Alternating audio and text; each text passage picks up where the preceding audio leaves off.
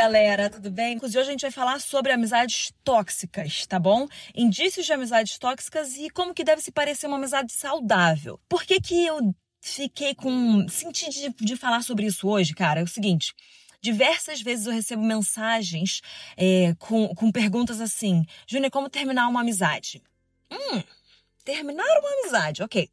É, Júnior, como que eu faço para lidar com uma amizade que só me põe para baixo? Júnior, é, como que a gente consegue entender uma amizade tóxica? Júnior, é, eu tenho uma amiga, mas ela tem muitos ciúmes de mim. Tipo assim, aí eu comecei a falar, gente, isso não é normal. Eu acho que a gente tem que falar sobre isso, porque é, uma amizade, ela tem que ser algo positivo na sua vida, por mais que muitas vezes ela traga verdades e confrontos, ela tem que ser positiva, gente. Presta atenção, tá bom? Qualquer relacionamento que não dê bons frutos, seja um relacionamento amoroso ou de uma amizade, já te mostra aí que ele não é saudável, tá?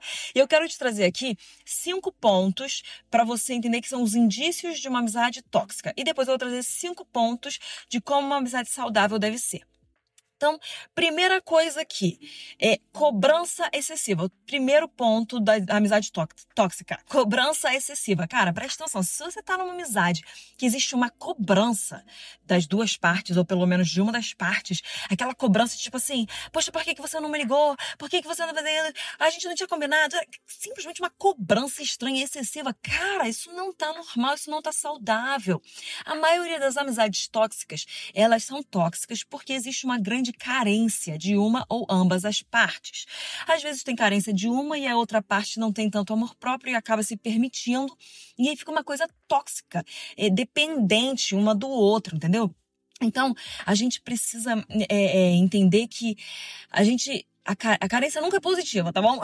carência é sempre essa sensação de falta de alguma coisa que tem que ser suprida única exclusivamente. Hoje tá intenso o negócio aqui. Tem que ser suprido única e exclusivamente por Deus. Isso também se aplica nos nossos relacionamentos amorosos. Mas é porque muitas vezes a gente trata muito do amoroso e fala assim: não, vamos então tentar ter um relacionamento amoroso bom, é, positivo, mais saudável. E a gente esquece que a carência ela se manifesta tanto no relacionamento amoroso quanto no relacionamento de amizade amizade.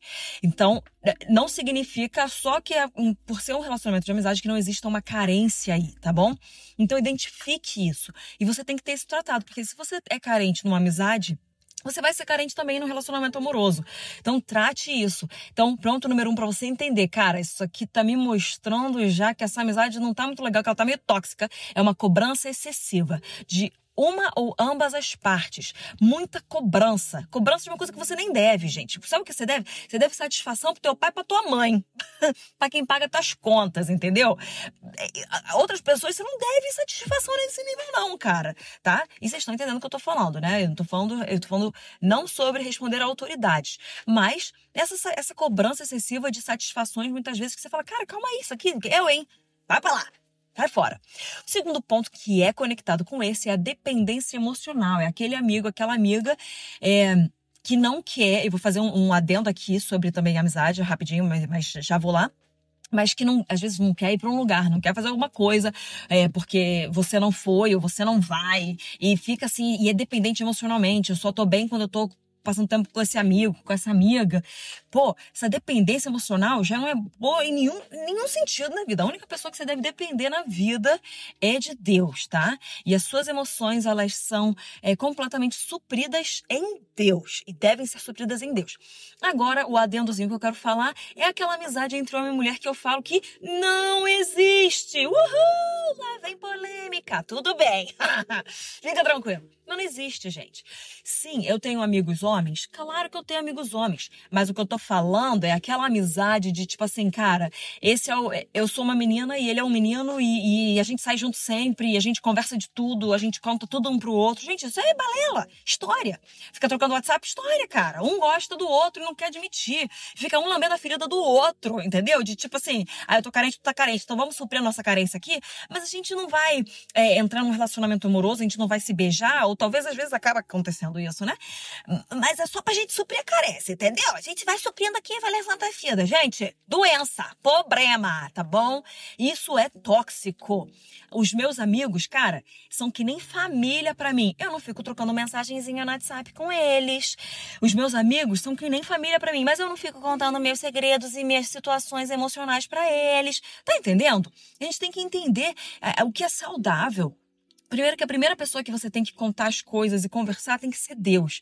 Depois, tá bom, se você tá num, num, relacionamento amoroso, você conversa com a pessoa com quem você tá.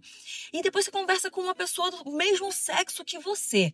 Essa história desse tipo de amizade entre uma mulher não existe. Isso é balela. Por quê? Aí tem gente que fala assim, existe. Existe nada. Teve até uma pessoa que falou assim, existe sim, eu casei com meu melhor amigo. Meu amor, não era amigo. Desculpa, vocês surdos, né? Mas, tipo, não era meu, cara. Já tinha um interesse ali, entendeu? Ia rolar alguma coisa.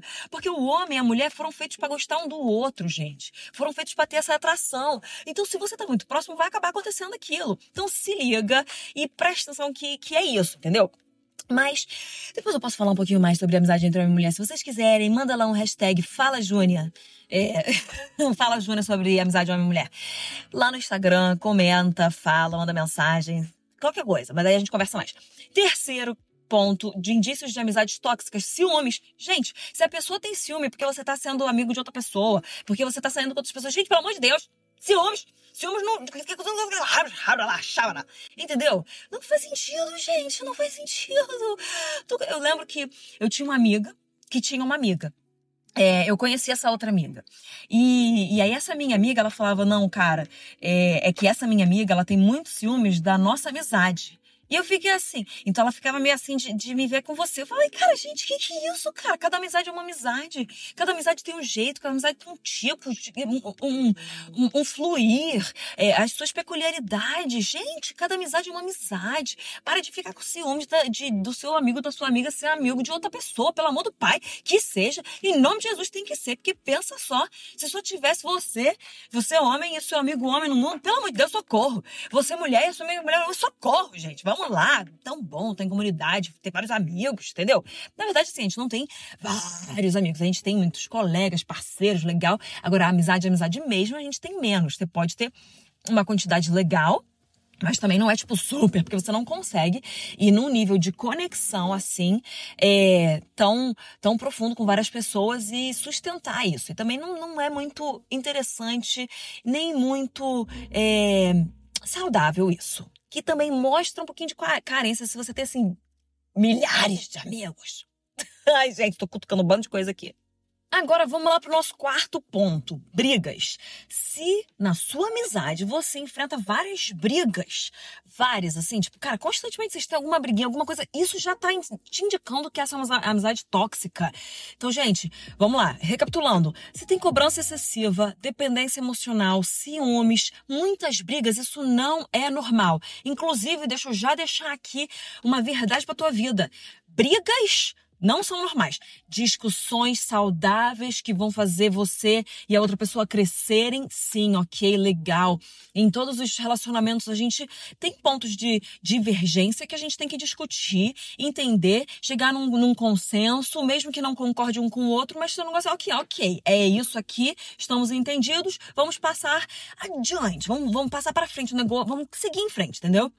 Mas se você tá numa relação de amizade que tem muitas brigas, isso não é normal. Se você está num namoro que tem muitas brigas, isto não é normal. Briga, briga não é normal, tá bom? Mostra também uma imaturidade emocional. Então, já presta atenção nesses indícios, tá bom, minha gente?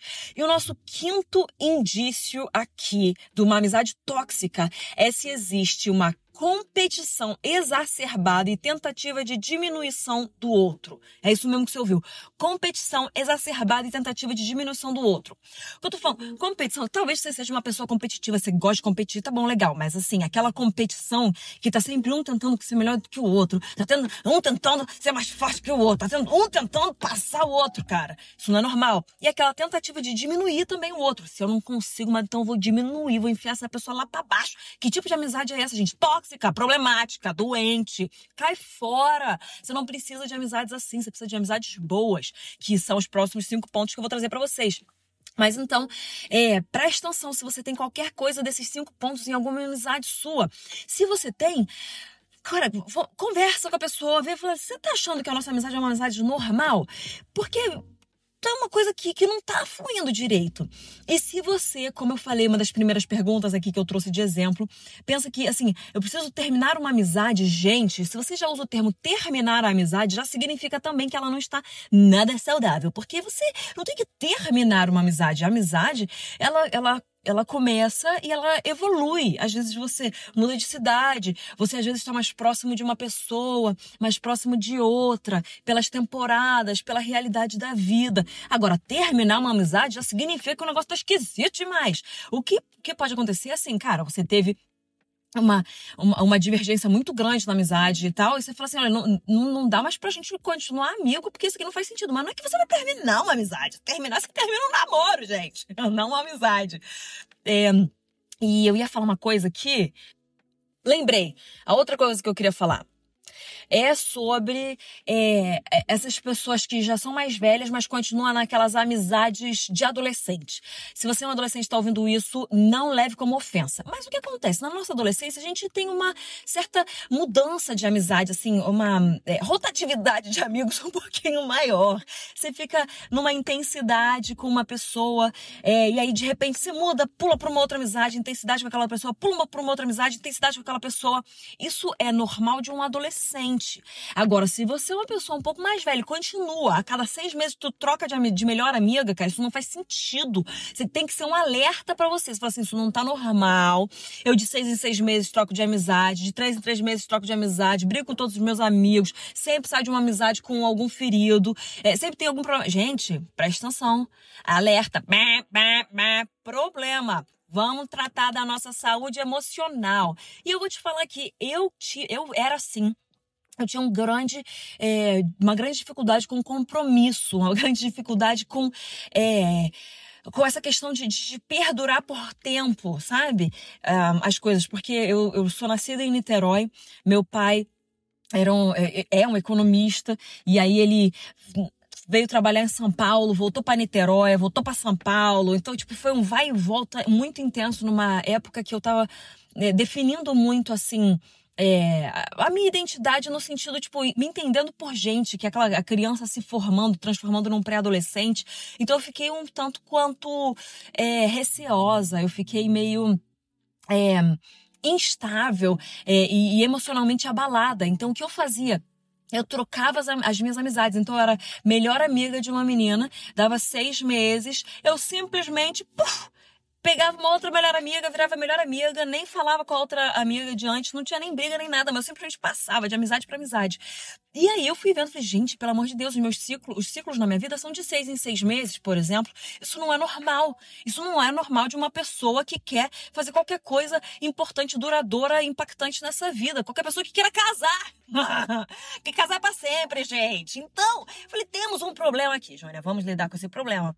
E aí, foi quando eu voltei para Jesus, eu comecei a perceber todas essas coisas, Jesus foi me curando. Então eu tô falando isso de uma experiência. A gente precisa entender que a gente tem que ver quais são aqueles indícios, aquelas coisas que vão nos falando que tem algum problema acontecendo, que tem alguma questão emocional aí que precisa ser tratada, é, uma carência que precisa ser lidada. A gente tem que olhar para isso e lidar é, de uma forma é, saudável e madura, realmente trabalhar para que isso venha a ser é, consertado. Tá fazendo sentido, minha gente?